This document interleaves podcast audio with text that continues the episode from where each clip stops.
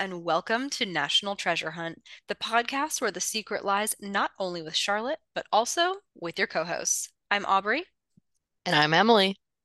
And today we have a National Treasure 2 episode for you. We do. I don't know why I wasn't sure where you were going with that. With the pauses that you were taking there, I was like, I know what this is about, but what eh, I don't know. Anyway, guys, it, it's or everyone, it's it's been a day for Aubrey and I, but we are here and we are recording for you, the good people of the National Treasure Hunt community. Yes. So please enjoy what we have to offer. Please enjoy. Actually, I think it'll be an interesting conversation. Today, we are deep diving into the history and, of course, the movie portrayal of Buckingham Palace. Emily, have you been to London before? I have never been outside of the United States. Do you intend to go to London at some point in your life? I don't know if London. Um, on our honeymoon, uh, Josh and I do intend to go to Scotland, and then we do plan to go to England to see a Manchester United game. Hmm. But that is notably in Manchester. Yeah, but countries in Europe are so much smaller than like the United States. So it's very feasible if you go. So I actually was in London at the end of grad school for um, a conference. I was at the Faraday discussions in Cambridge. And then uh, Brian came with me and we did a little vacation after. We did London and Paris. And uh, we went and observed the exteriors of Buckingham Palace. Uh, we could not go in. More on that later in this episode, actually.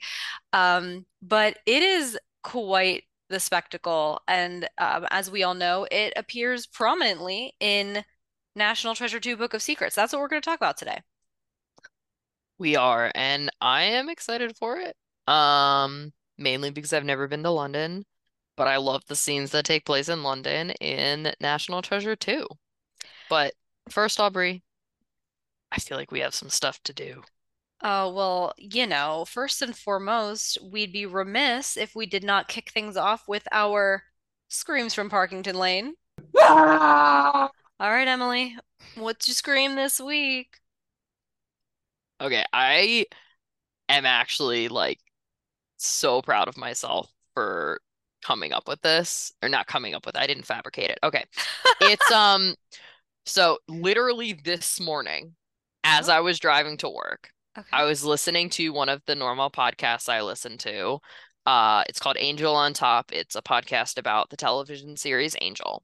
And I am re-listening to it. So I was listening to an episode where they were covering um one of the season 1 episodes of the show. And mind you, this show was written in like the early 2000s. Um, and all of a sudden, as they're introducing the episode, I hear, you know, they always say directed and written by whoever, whoever.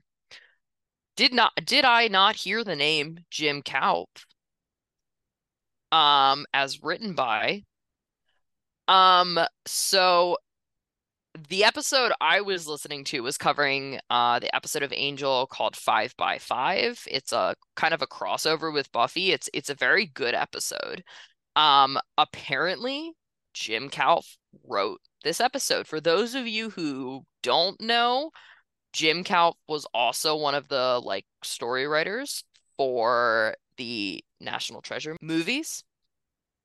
Um, and the fact that I knew that yeah. I feel like I should get a ton of credit for because I immediately recognized the name and I was like, this cannot be true. Did you look it up? Was it actually him? I looked it up. It's actually him. And not only, he didn't only do that episode, he Oh. also wrote two additional episodes of Angel in season two. Um, The Thin Dead Line, which I don't remember what that's about, and The Shroud of Rahmon, which actually is one of like my top tier episodes in season two of Angel. So he wrote a total of three episodes of Angel. Okay, this totally reminds me of how um you remember the show that I loved back in high school and college called Harper's Island? hmm John Turteltaub directed the first episode of that show. Oh, really? Yeah, and I knew that from the get, but I, sometimes I I remember and it's just so weird because we know John is like doing these crazy, like fun, slightly outlandish movies, but like Harper's Island, for folks who aren't familiar, is like a very gory, like murder mystery type of vibe. Yes, And Aubrey told me not to watch it. Distinctly, but like, yeah, it was um very surprising to learn that John Turteltaub was involved, just as I'm sure it, it was pretty surprising to learn that Jim Kouf was involved in in Angel. My mind is blown. Fair I enough. I like literally worlds colliding. It's amazing. Um, anyway, Aubrey, what is your screen? Well, I'm going to consider that Turteltaub tidbit as a half a scream. So I'm going to do another kind of tiny one here, I guess. And it's a little bit of an accusation. Um, Emily, sorry, your face. The Okay, okay, okay. Did did you put your name in the Goblet of Fire? Just kidding. Did you put a National Treasure Hunt sticker in the bathroom at Banditos after the last time you were here? Yes. I recently discovered that sticker in Oh the yeah? bath in the bathroom at Banditos. I thought I told you I did that. No, Oh yeah. for folks who I are, isn't it on like the to it, it's somewhere weird. it's like I like didn't feel comfortable. paper I didn't feel comfortable p putting it on the wall. No, I feel like I put it on like the toilet paper or the paper towel dispenser or mm-hmm. like the thing you put tampons in. Is it the toilet paper dispenser. Yes, yes, yes. It's still there? It is still there. The last time you were here was that was probably when we had the archives event, right? Like very first weekend of July. Yeah, so I guess not that long, but also like somebody could have taken that off. Oh, People go in 100%. there and clean. Oh yeah. Oh yeah, yeah, yeah. There yeah. are Okay. no other stickers there. There there are not, and I'd love to give context for folks um for your awareness. A fun little tradition that Emily and I have inadvertently created is that when she is in DC, whether for our tour or, you know, headlining an event at the National Archives, um, we celebrate by going to a taqueria near my apartment that I love, and I, I dare say we both love now, called Banditos. And um, that is that is what I am talking about. And um, just had to clarify. Thanks, Em. You're welcome. I'm glad that I didn't tell you I did that. I've gotten better with the stickers. I I love it. I'm very proud of you. Um, I would also like the world to know that when we visited Trinity Church, I That's what was I was like, thinking. I was like, Emily, you gotta put a sticker at like here at the wall, like at the actual post with the intersection of the two street signs.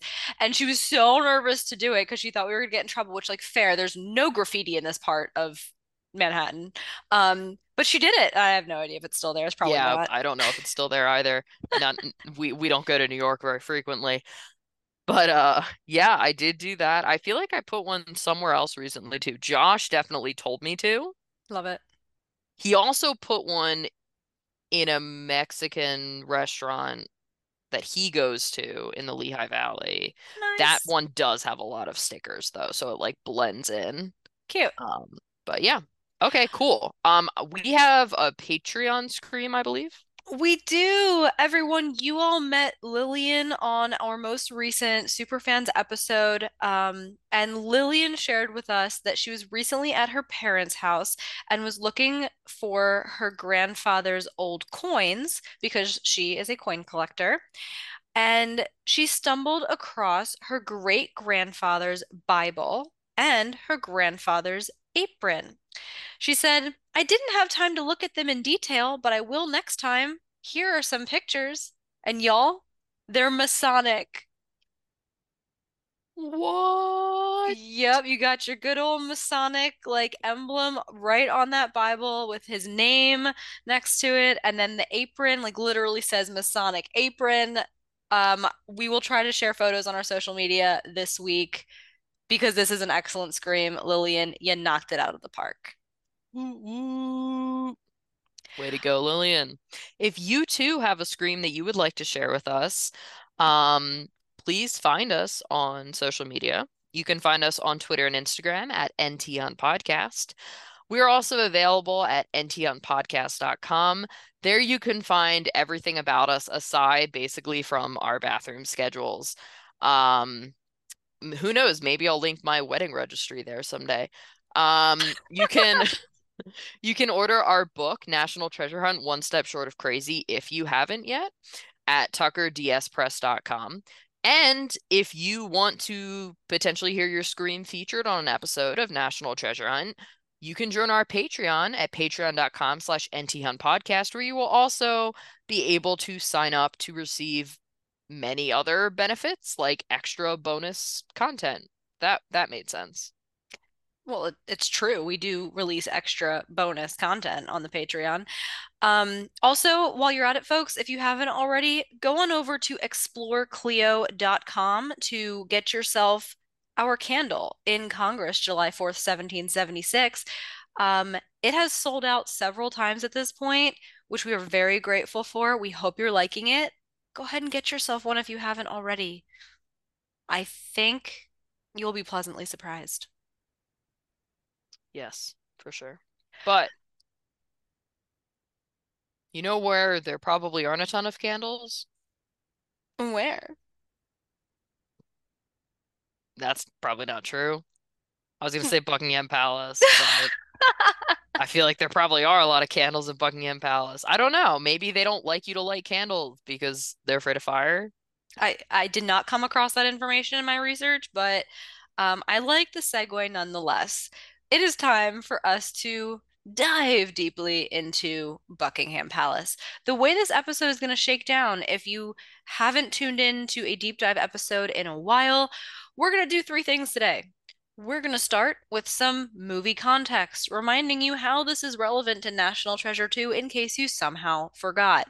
Then we're going to go through an abridged history of Buckingham Palace so we can all get a collective sense of its position in history, uh, the types of famous people who have walked its halls, um, and fun things like that. And then we're going to spend hopefully the majority of our time assessing the palace's portrayal in National Treasure 2 Book of Secrets.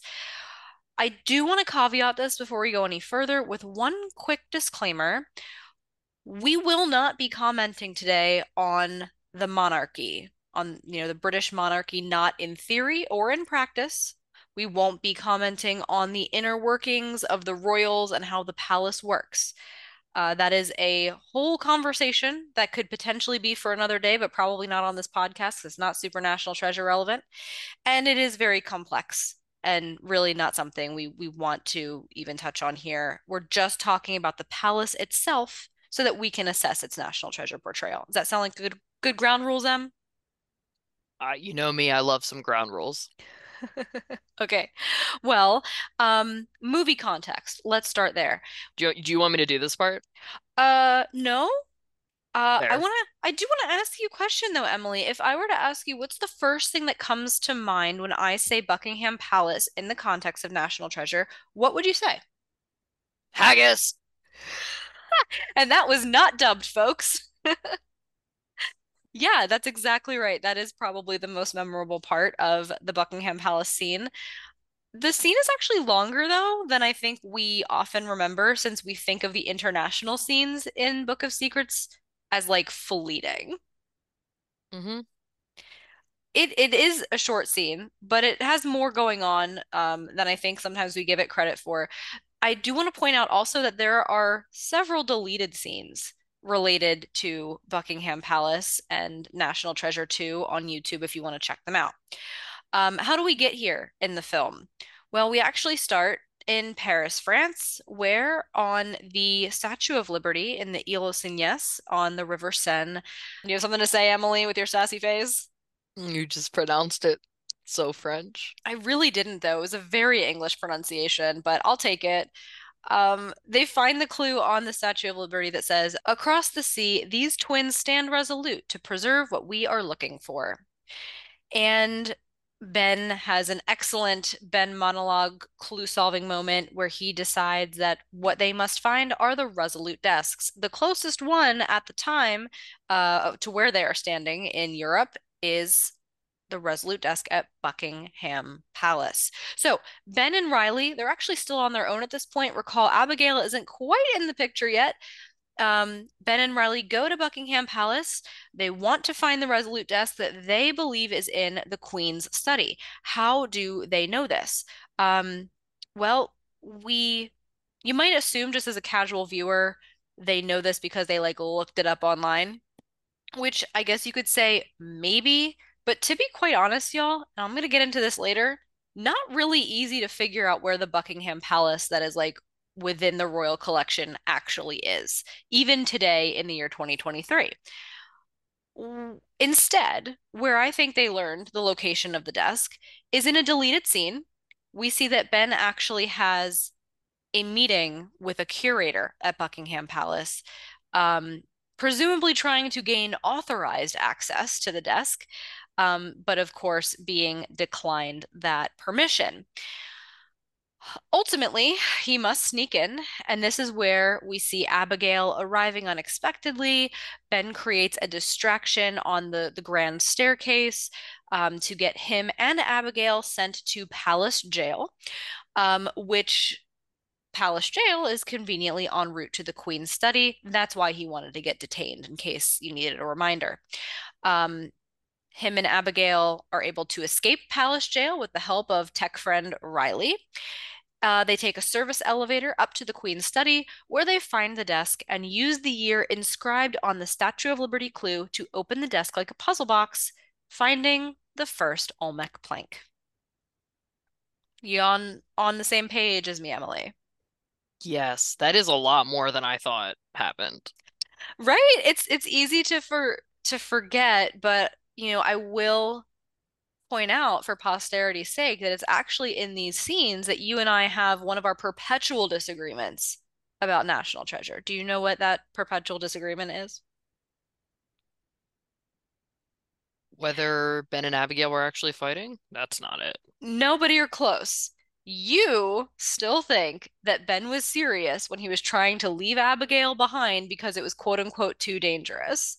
And I Yeah, he wasn't. He it would not have been possible for him to leave her there even if he wanted to because the the guards would have come back and been like, "Where's your friend?" and she would have either had to lie or tell them, and that just wasn't like pragmatically going to happen. bull. Okay, you can you can keep thinking that and this will remain our perpetual argument. Um let's talk history, shall we? How much do you know about the history of Buckingham Palace, Em? Isn't there a rule where like the flag it has is up if the queen We're gonna is get there? But don't they also tell us that in the film? you are yes. Um So I you I think the extent of the history is ish what's in the film. And that's only slightly accurate. We'll get to that as well. Um, there's a lot to talk about here, I think. To me personally, the interesting things about the history of Buckingham Palace are really associated with how old the whole property is. Like it wasn't always the palace that we know today, but it passed through the hands figuratively of a lot of very like historically famous people to get to where it is today. Um, I'm sure you know, though, that, for example, the palace is the official London home of UK's royal family, and that's been the case actually since 1837. Oh, Um, yeah, and we're gonna talk about why that date is is kind of cool in a little bit, um, for National Treasure hunters.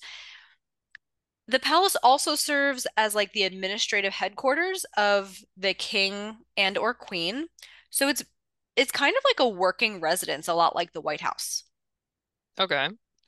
Although, you know, there are some differences in terms of like the president and the king slash queen. They are not functionally the same in terms of how their gov the governments work, but still a working residence for And it's not white.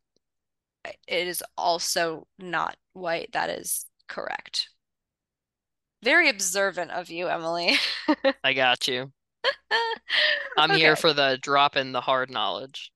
Uh, you are very excellent at that. Now, as I alluded to, the site on which the palace sits has had numerous owners, ranging from William the Conqueror to the monks of Westminster Abbey. Have you heard of Westminster Abbey? Yeah, but I don't know why. Pop culture, perhaps? Like down, no, it's not down.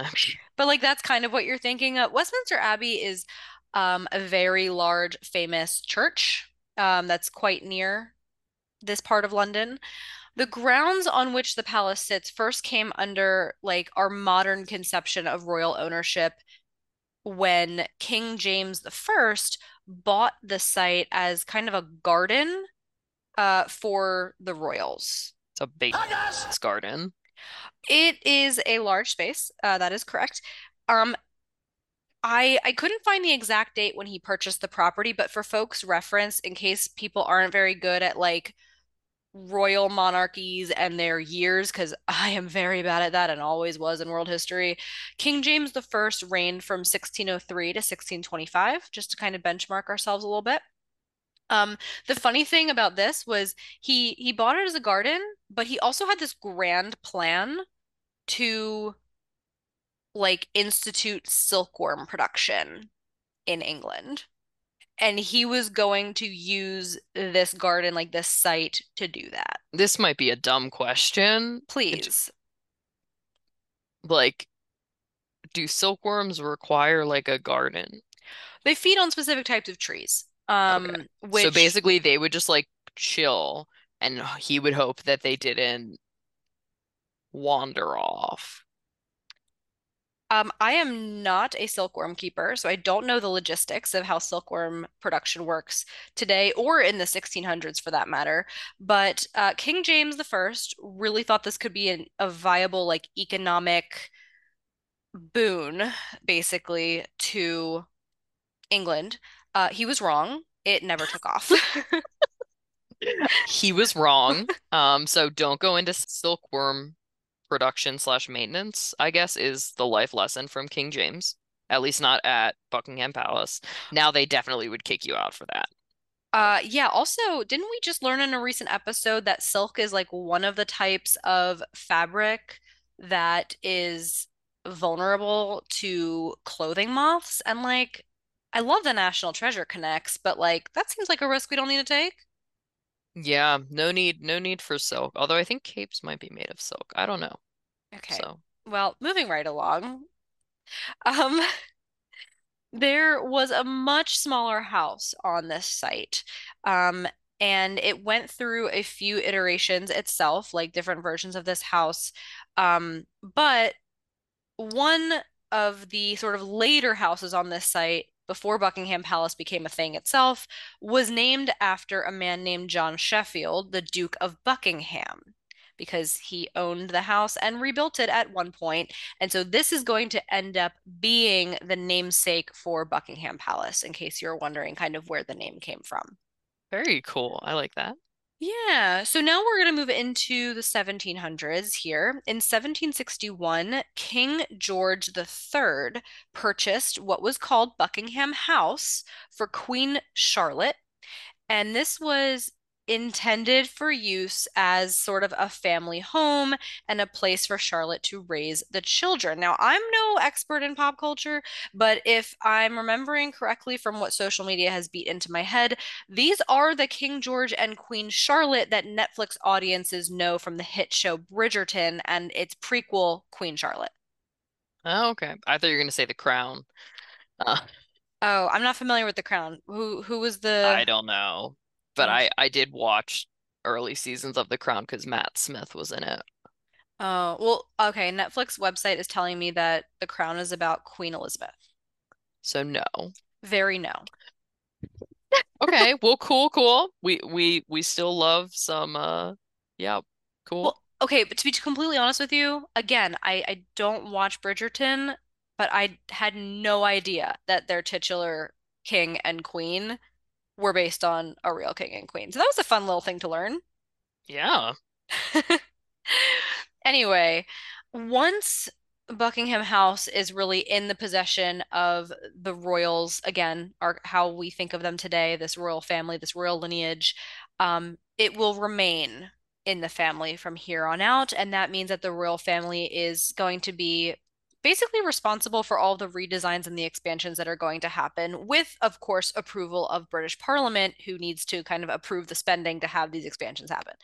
Um, one of the first important reconstructions um, happened in, well, started in 1820 by George Fourth, but you know, he started with this idea that he was just kind of renovating the house. He changed his mind in 1826 and chose to turn the house into a palace instead of just like a house. Okay, that's a jump.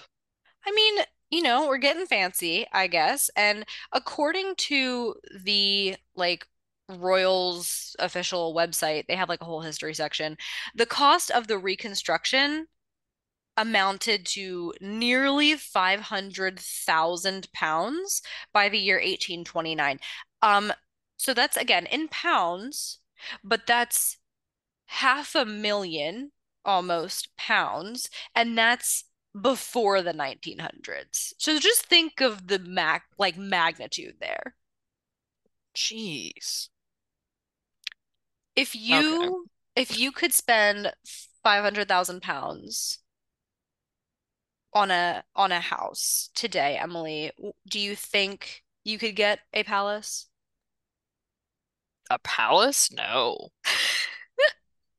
Dude, I if if I get a house that had like three bedrooms, an attic, a basement, and good yard space with that much money, I'd be happy. Yeah, I don't know how things work over up in Philly, but in DC, DC area, you can maybe get like a townhouse. Yeah, it, it's it's not gonna go well. Well, fortunately, it was enough to create the beginnings of the Buckingham Palace that we know today. Um, here's where things start getting fun. Are you ready for? Yeah, are you ready? Are you ready for this? Are you ready for this? Do do do do do do do do. Yeah. Okay, guess who the first, I hate you. Guess who the first British monarch to move into the palace was? Charlotte. No. Queen Victoria of National Treasure 2 fame. Ah, okay, that that makes sense. Yeah, so Queen Victoria is the first monarch to move in in July of 1837. Now, after her marriage to Prince Albert three years later, um, there was kind of this decision that they needed to add a fourth wing onto the palace because they didn't have enough nurseries or guest rooms and like space to do all of their, you know, royal im important things and and family Why do they need so many nurseries? I mean, you're asking the wrong person as someone who does not really intend to have children herself. Um, but they needed more nurseries. This becomes one of the final big expansions of the palace. Okay. There were also some some instances of interior redesigns. So Queen Victoria's son, Edward the Seventh, if I'm reading my Roman numerals correctly, was responsible for a pretty major interior redesign when he took over after his mother's death. Um, apparently, a lot of the elements of the interior of Buckingham Palace today, uh, kind of having a cream and gold aesthetic. It was called like the Belle Epoque style. Um, those were the result of Edward's redesign, and they, a lot of them remain today. Why are you looking at me like that? The the Belle Epoque, whatever, Mm-hmm. sounds like something I've heard of. Um, from the movie Midnight in Paris. Probably it was Don't a quote me on it, but it sounds like uh it's it's French and it's a it's like a period of European history. yeah, that that's 100% it then. Yeah. Okay. Yeah, yeah, yeah. You you It's one of my favorite movies, so Oh, aside from National Treasure. I did not know this. Um, so this Belle Epoque style and these color schemes remain in many of the major rooms of, of Buckingham Palace today, including the ballroom, the grand entrance, the marble hall, the grand staircase, and other rooms. Um, beyond Edward VII's redesign, there have been other resurfacing and other tweaks of the exterior, you know, since that time period. Um, nowadays, you know, jump forward to 21st century. Um, official events like receptions are frequently held at Buckingham Palace, as are weekly meetings between the king and the prime minister, as well as, you know, introductory meetings between um, like UK government officials and newly appointed ambassadors to the UK that are coming in from other countries. Question. Um, yes, answer. Can we visit? We're gonna get there, Emily. I, I'm This is so all sorry. part of the National Treasure 2 portrayal. We'll get to it in a second. Okay, okay. Okay. You good? Okay. Um, a couple a couple of fast facts for you. In case you're wondering what the place looks like, in case you can't visit, we'll get to that shortly. Emily, I'm gonna quiz you again. Don't look at the answers. If you had to guess, how many rooms do you think are in Buckingham Palace?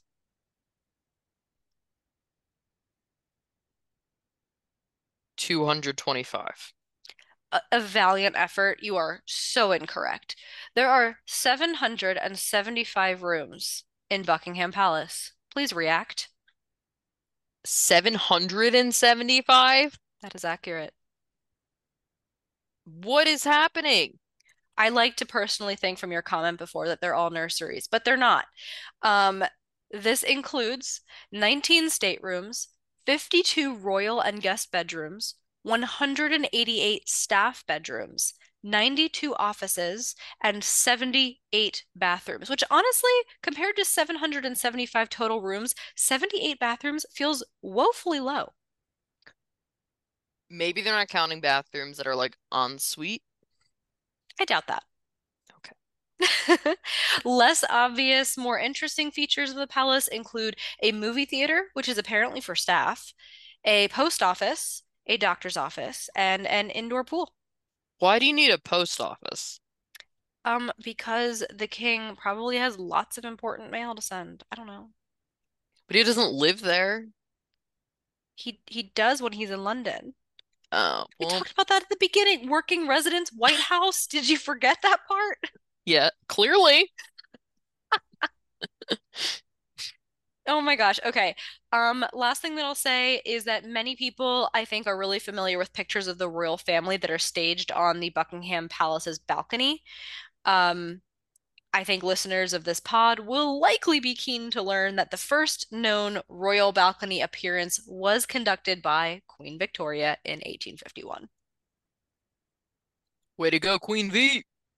Yes, as I will continuously say, um, Queen Victoria of National Treasure 2 fame, because as we learned from one of our Patreon screams recently, literally that's how people know Queen Victoria. So we love some real history in National Treasure, as always. So speaking of, Emily, want to want to finally get your questions answered about Buckingham Palace and National Treasure 2 and things that things that National Treasure 2 might make us believe about this place?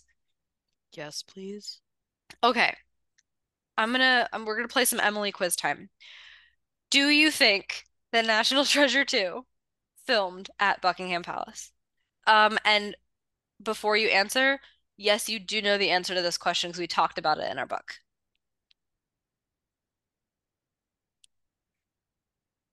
No. Are you guessing?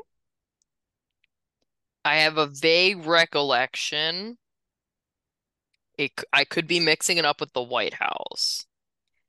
But I feel like wasn't there something about them not being allowed to go to Buckingham Palace because like they don't let film crews in there or something? Ish. Okay, so you're you're you're partially correct here. You're partially correct. It's a yes or no question. there, I don't know. I, I I only asked you if they filmed there. I didn't ask you about like interiors versus exteriors. Gosh. So exteriors were shot at Buckingham Palace, like outside of the gates. Um, but you're right that interiors were shot elsewhere. This is what we did put in our book. Um, interior scenes. So um, we're explicitly thinking about, for example, the Haggis scene and the Resolute Desk scene. These were shot at a building called Lancaster House. Um, Lancaster House is fairly close to Buckingham Palace, and it's actually also owned by the UK government. Does it look the same though? It has similar vibes. Okay. And I guess you could say the vibes are similar enough that Lancaster House has stood in for Buckingham Palace in numerous films. Um, it's actually kind of funny because if you go on the official government website for the for the Lancaster House, it says, and I quote, the house has been used extensively for filming as well, including Disney's National Treasure Book of Secrets, BBC slash HBO's production of Churchill at War, Sherlock Holmes, A Game of Shadows, The King's Speech, and Netflix's The Crown. First billing. Yeah, I know. I like that a lot myself. Um, so it's funny though that you ask, like, does it look similar enough? In all honesty, it looks royal and grand for sure, but it does not look like Buckingham Palace, like to a trained eye. And I think you can get away with this because, again, so few people, I think, in the grand scheme of things, actually have a good sense of what the interior of Buckingham Palace looks like. So for most people, you throw something elaborate and fancy looking and like vaguely European looking on a screen and tell them it's Buckingham Palace, and they're probably going to believe you, especially if it's in the context of a fictional film. Oh, 100%. And that's why this this works. Okay. So, um, the grand staircase of Buckingham Palace, which is, of course, where the Haggis altercation happens, apparently that was kind of structured to resemble Versailles. Um, I would say that the grand staircase at Buckingham Palace and the grand staircase at Lancaster House actually look substantially different. Um, but again, casual viewer having no real reason to know that. Um, I did also then do my infamous pausing a scene 8,000 times to like take a really close look. And I did this with the scene in the Queen's study with the desk in it. Um, I really deep dived into the Lancaster House website when watching this scene. And I can say with confidence, I figured this out myself. So, like, I'm 95% sure that the National Treasure 2 Queen's Study was portrayed by the green room at Lancaster House. So they, you know, different rooms had different names. This is the green room. Um, in real life, the green room is typically used as a press briefing room or as a private office. Uh, one fun fact that I found is that apparently the ceiling is adorned with a painting of the solar system. Is it green? The solar system? The room. Yes, the room is green. Makes sense. And you can see it if you watch the scene in National Treasure too. Like the walls, very dark green. It's a, it's a lovely room. Remember, it has that weird door that's like kind of curved. Yes. Yeah, I mean, I've always noticed that and thought it was weird, but yeah, that's a a room that exists. Um, okay. This got me thinking because you know how my brain works, Emily. I need to take everything way too far. And I started wondering if National Treasure 2 selected this green room to portray the Queen's study, was that just because they had access to the green room and no one would know the difference? Or were they trying to make it resemble a specific room in Buckingham Palace, like the actual Queen's study or like any other room? I that's, that's a fair a... question. Thank you. For National Treasure Hunt, I think that is a very fair question. Again, taking everything a little too far. Um, I would say it is nearly impossible to know for sure the answer to that question because they real the royal family is very careful about releasing photos of the king or queen's private residence rooms. They really don't do it. Um, that being said, there are a couple of rooms in Buckingham Palace that are frequently viewed. Like this is where um, you know, the the king or queen will do video messages from, or, you know, photographs like family photographs or Christmas pictures or what have you. One of these famous rooms is called the Green Drawing Room. Um, but the Green Drawing Room is one of the staterooms, so it's definitely not in the style of like an office or a study. Um, then I found an article by a New Zealand reporting outlet that's called Stuff. Obviously, never heard of this before. Um, and it has a picture of Queen Elizabeth, the recently passed away Queen Elizabeth, in what they called the Green Study on her 80th birthday. Now, I didn't know anything about this media outlet, so I wanted to dig a little further, and I found that the room she was in in this picture is another fairly famous room called the Regency Room, which in this picture of Queen Elizabeth, and from what I could find elsewhere, seems to be like a much more comfortable office type vibe, and it has a desk. Mm. Hmm. And so now I'm putting the pieces together, Emily, and I found a Daily Mail article that said, quote, "The Regency room is distinguished by its green and gold color scheme and boasts elegant tassel trim sofas, green carpets, two spacious desks, and a traditional white fireplace." End quote.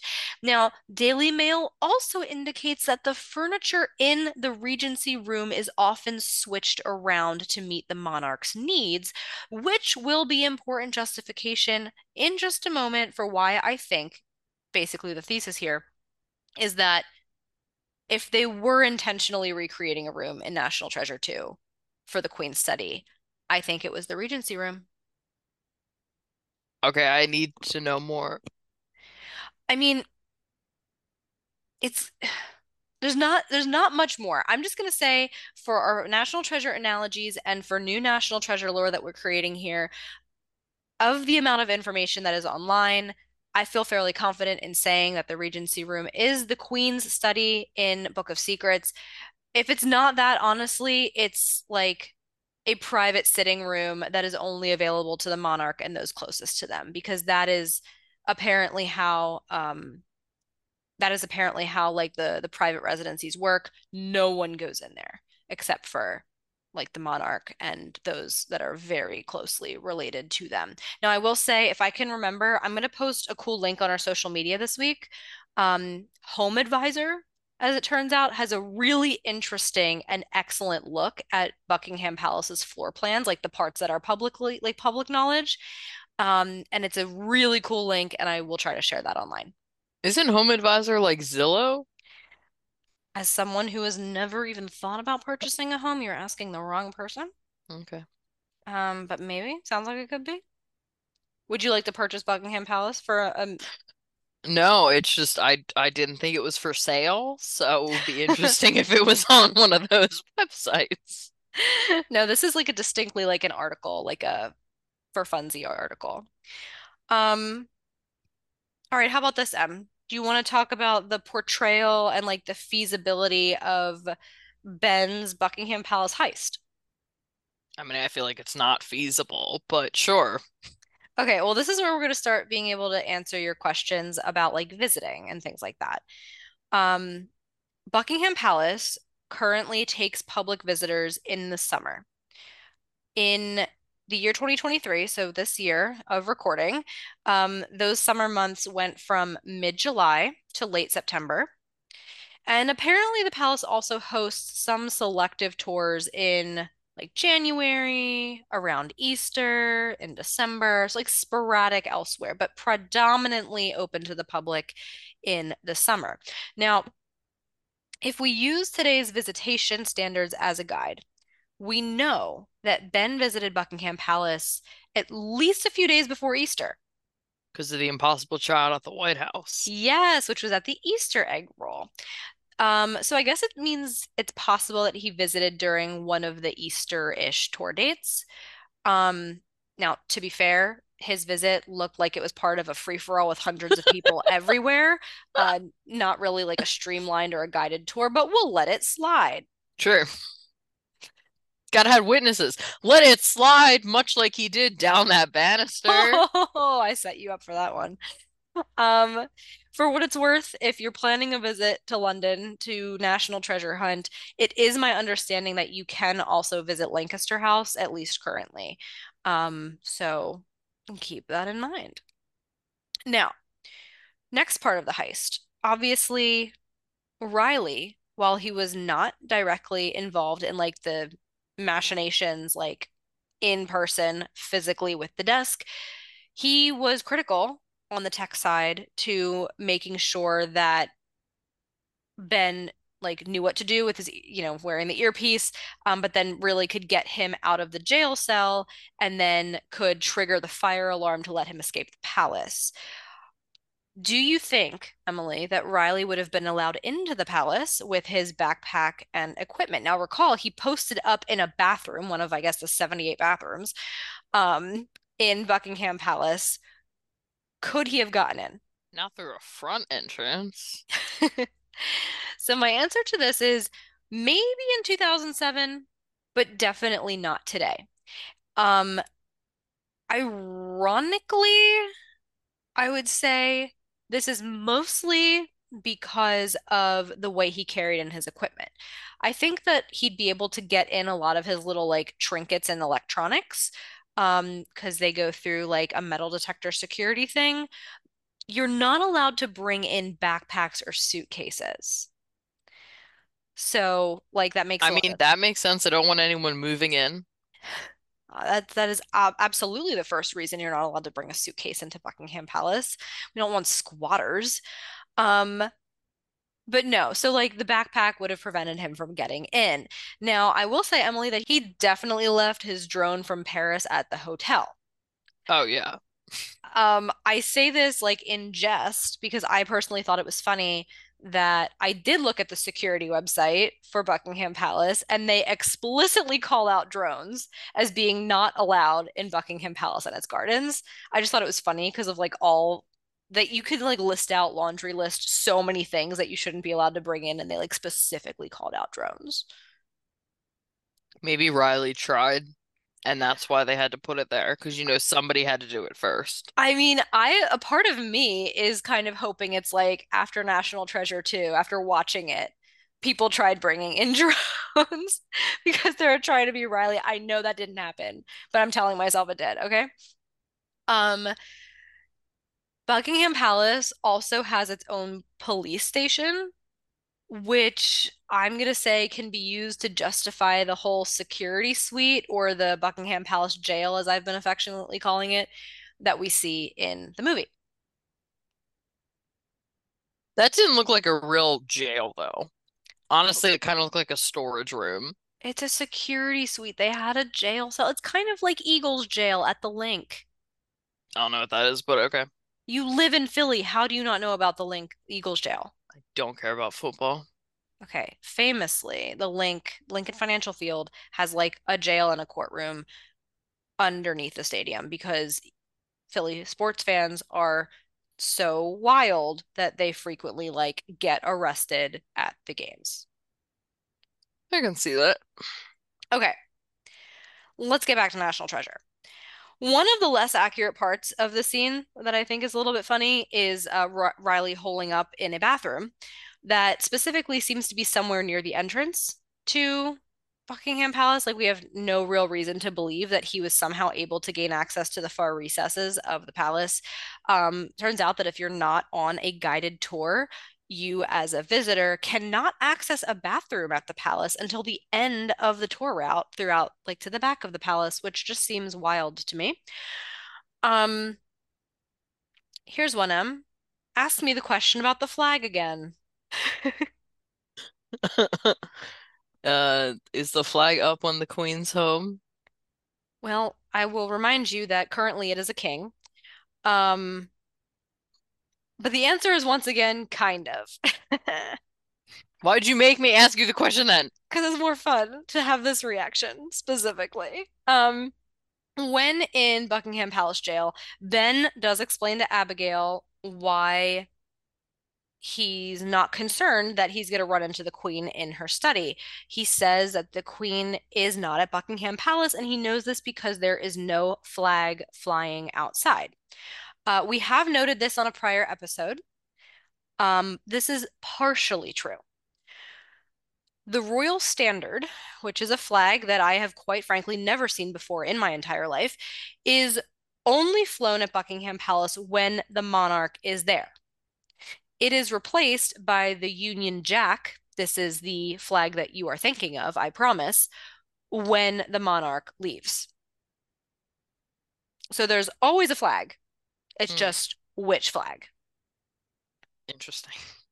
Yeah, we've talked about, I know we talked about this before on an episode because we definitely consider this like a security threat Yeah, like it's pretty obvious, you know. when when your monarch is like in there the versus not. Yeah. Um, okay. Let's talk about the Resolute Desk. Emily, is the Resolute Desk in Buckingham Palace? Yes. No, no, it is Mhm. not, Emily, but it could be. Oh, yeah. This sounds familiar. Okay, when Ben and Abigail get to the Queen's study, which I shall forever believe is the Regency room, they find the Resolute Desk. Now, I implore you all to go listen to episode 18, Hunt for Twins, of our podcast to get all the deets on the three known Resolute desks, though some historians apparently think a fourth might have been made. But it is worth repeating here that Queen Victoria's Resolute desk is part of the British Royal Collection. And the latest that I could find was that it is currently at Kensington Palace. Okay. That being said, there are like a bajillion conflicting reports about the desk's current whereabouts, leading me to think that it might move around a bit or have like moved around a bit in history. Uh, for example, during her tenure, Queen Victoria used the desk aboard her yacht, the HMY Victoria and Albert. Um, so then I wanted to, I, I thought back and I was like, remember how the Regency room is apparently often modified to fit the monarch's needs? Ooh, I see where you're going. Yeah, let's use that little tidbit to justify National Treasure 2 putting the desk in this particular room. Sounds good to me. I think we can kind of construct a narrative here that makes this more feasible. You know, everyone and their mother who doesn't like National Treasure, as we know, likes to point out why it's wrong. And I think this is one of those points that I've definitely seen online. Like, no, Resolute Desk is not at Buckingham Palace. And so the answer is it probably currently isn't, but much like how the Resolute Desk in the White House can be moved around, it sounds like this one over in the Royal Collection also can be moved around. Yeah. Okay. I buy it. Okay, so this is totally unrelated, but I did stumble across one thing that I felt was worth pointing out for fun. If you listened back to our Hunt for Twins episode 18 of the pod, you might recall that the whole story that National Treasure presents about how the desks were made is like entirely true. They were made from the timbers of the HMS Resolute. Uh, we also pointed out, I think it came across as a joke because it sounded silly, but we were totally like being legit. The figurehead of the HMS Resolute was a polar bear. Um, if you would like to see the polar bear figurehead of the Resolute, you can see that at the National Maritime Museum in Greenwich, London. Um, it turns out that when they were like dismembering the ship, that's definitely not the right term for a ship, but we're gonna call it that anyway. Um, for whatever reason, they distributed the parts of the ship all over the place. Okay. So not only can you find these desks made from its timbers, and you can find the figurehead in Greenwich, London, you can find the clock from the HMS Resolute at the Vancouver Maritime Museum in Canada. Like the Arctic tundra, Canada? I I mean, I've been to Vancouver. I would not call it the Arctic tundra, but yes, I, I suppose for National Treasure means yes, we we can say that. Um, You can find the ship's spyglass and sextant at the New London County Historical Society in Connecticut. Does that have anything to do with Paul Revere? No. Okay, never mind. And the Resolute's bell was, for some reason, given to President Lyndon B. Johnson in 1965. That's the most random thing I've ever heard. Well, I just want you to know all the places that you have to go to, Emily, if you would like to visit all of the pieces of the remainder of the HMS Resolute. It turns out it is, you know, very international. Yeah, that's impressive. I just thought it was so weird that like all the pieces would be in so many different locations. Um, and uh, like a part of me absolutely was like, I have to go to these museums now. Um, so like one day. Okay. Last thing, Emily. We're talking about a heist here. Yeah, We're talking naturally. about Benjamin Franklin Gates gaining access to a room that he definitely did not have permission or uh, legal reason to be in. Some might call this trespassing. Mm-hmm. Would would you call it trespassing? Yeah. Well, I feel the need to point out to you, Emily, since we've now established that you are going to go to London one day and you are going to go into Buckingham Palace because now you have learned that you can, Okay. and you're going to know what to look for in terms of the flags outside of the palace to know whether or not the king is present when you're there. And so you are going to be tempted to find your way to the Regency Room because I have convinced you that the Regency Room is what National Treasure 2 portrayed. Am I right so far? Yes, a hundred percent. Well, I am I'm here to crush your dreams Oh man. because trespassing on Buckingham Palace grounds became a criminal offense officially in the year 2007. Why did it take that long? And I like to personally think that this was inspired by Benjamin Franklin Gates' activities. Oh my gosh. Too many people tried. This is the type of thing that you cannot make up, right? Like, that is wild, a wild coincidence, and I love every minute of it. Yeah. That's that's what we do here on National Treasure Hunt. And that is the story of Buckingham Palace and its portrayal in National Treasure 2, Book of Secrets. Wow. That was a cool one. Thank you. I am glad that you appreciated it. I definitely learned a thing or two about the palace itself. Um, I don't know if you had any wrap-up thoughts or reflections from this experience. Yeah, I mean, I think I think if your thesis is true about the Regency room being, you know, what the Buckingham Palace in the movie was modeled after, or the the the Queen's study in the movie was modeled after, I think that is very cool and like speaks to kind of like what we know of with National Treasure, where like they try to, even if they're not doing things exactly the way that it is, they're trying to do something similar, like a nod. hmm And I think it's cool too that, you know, I, I firmly I don't believe it's a coincidence that the room, so many aspects of the room match up to the Regency room, and I do trust the production team enough to know the type of research that they do, which is why I felt so confident in saying like that was the room portrayed. Um, and I am 100% for the record, a-okay with spreading that rumor that this is the room in question.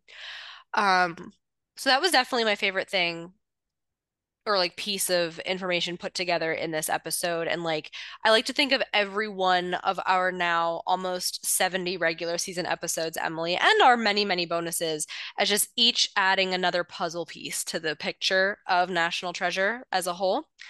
Um, the other thing that I really enjoyed learning in this episode, and this is this was definitely just a coincidence, but I do like how many Buckingham Palace firsts and like important moments are tied to Queen Victoria, given her National Treasure 2 fame. Yeah, that is really cool. Um, it's like one of the ways that we say, you know, we can find national treasure anywhere. National treasure is tied to everything. Like that's a really great example of it. Very, very true. We hope y'all learned something from this episode too. Yeah, and if you did, please tell us. Uh, you can find us on Twitter and Instagram at NT Podcast, our website, nthuntpodcast.com, and Patreon at patreon.com slash nthuntpodcast. All right. We're getting near the end of season seven of National Treasure Hunt. We're not there yet. We still have two more regular season episodes for you. And our next one will be interesting. I guarantee it, because we're going to be researching legendary treasures from history. Um, I don't know, maybe thinking about what we might find in a National Treasure 3. Uh, maybe thinking about treasures that are pre presented in other pop culture, or maybe treasures that theoretically exist that you have never heard of before. I personally cannot wait, and we hope you return for that episode. But until then, I'm Aubrey. And I'm Emily. And thank you so much for joining us on our National Treasure Hunt.